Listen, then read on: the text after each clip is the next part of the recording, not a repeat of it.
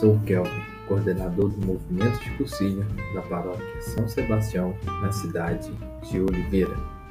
E o nosso momento de hoje iremos refletir sobre o tema Semente que cai entre os espinhos.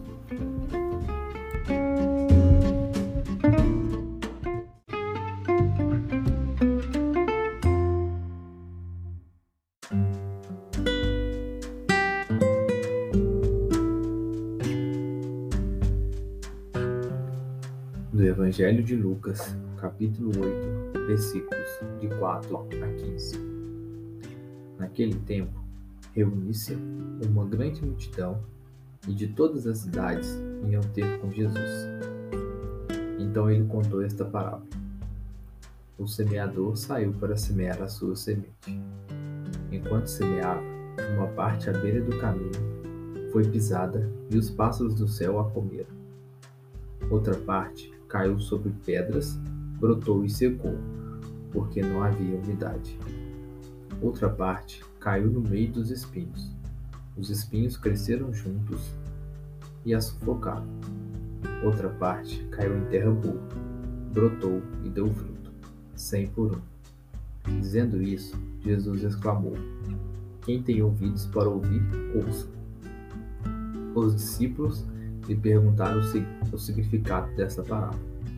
Jesus respondeu: A vós foi dado conhecer os mistérios do reino de Deus, mas aos outros só por meio de parábolas, para que olhem, para que olhando não vejam e ouvindo não compreendam. A, a parábola quer dizer o seguinte: a semente é a palavra de Deus. Os que estão à beira do caminho são aqueles que ouviram mas depois vem o diabo e atira do coração deles, para que não acreditem e não se salvem. Os que estão sobre a pedra são aqueles que, ouvindo, acolhem a palavra com alegria, mas eles não têm raiz. Por um momento, acreditam que na hora da tentação voltam atrás. Aquilo que caiu sobre os espinhos são os que ouvem, mas com o passar do tempo, são sufocados pelas preocupações, pela riqueza e pelos prazeres da vida, e não chegaram a amadurecer. E o que caiu em terra boa são aqueles que, ouvindo com um coração bom e generoso, conservam a palavra e dão fruto na perseverança. Palavra da salvação.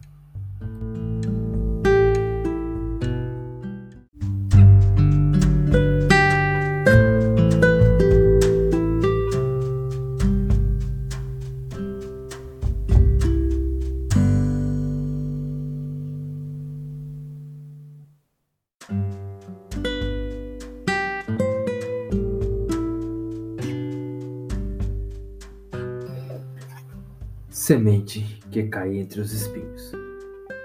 Essa palavra, ela traz, ela traz muita luz para nós. Veja que essa palavra de Deus é semeada no coração de todo mundo. Mas a forma que eu acolho esta palavra é diferente de cada uma de cada pessoa. Eu agora estou lançando essa palavra de Deus sobre sua vida. Estou ministrando a palavra de Deus em seu coração. Mas a grande verdade é que cada um que me escuta agora tem um coração diferente do outro. Cada um acolhe de um jeito. Cada um de vocês que me escuta tem um desses terrenos.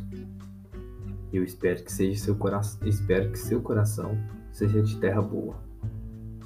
Aquela terra boa que, que dá frutos.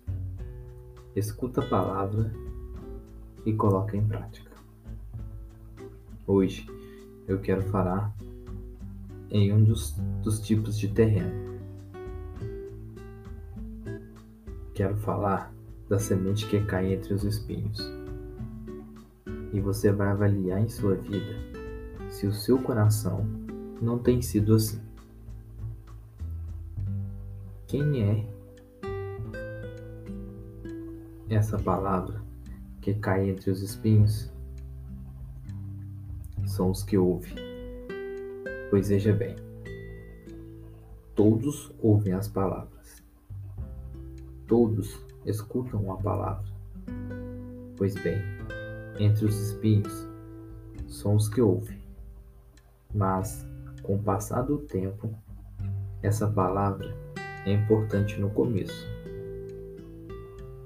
Ela escuta bem com alegria, gosta da palavra, mas com o passar do tempo, quanta gente começou na igreja, mas com o passar do tempo desanimou. Quanta gente vivia a palavra de Deus, mas com o passar do tempo deixou de seguir. Quanta gente era fervorosa, mas com o passar do tempo desanimou. Cuidado com o passar do tempo. Na vida é com é que quanto mais tempo, mais você deve amar Jesus. Quanto tempo passar, quanto mais tempo passar, você você deve amadurecer. Só que tem gente que faz o efeito ao contrário. Quanto mais passa o tempo, mais esfria. É porque e por que? Olha essas causas. E por quê? Olha as causas. São sufocadas pela preocupação. É aquela pessoa que está agora preocupada com este mundo. A única, a única preocupação que, ajuda, que agita o seu coração são as, são as preocupações mundanas, as preocupações com essa terra. É lícito ter preocupações com a terra, desde que não abandone o Evangelho, desde que entendemos aquela palavra. Buscai primeiro o reino de Deus, e tudo mais vem com acréscimo. Muita gente começa a colocar as preocupações da vida antes de Deus. E você? Começa a sufocar a palavra. São sufocados pela riqueza.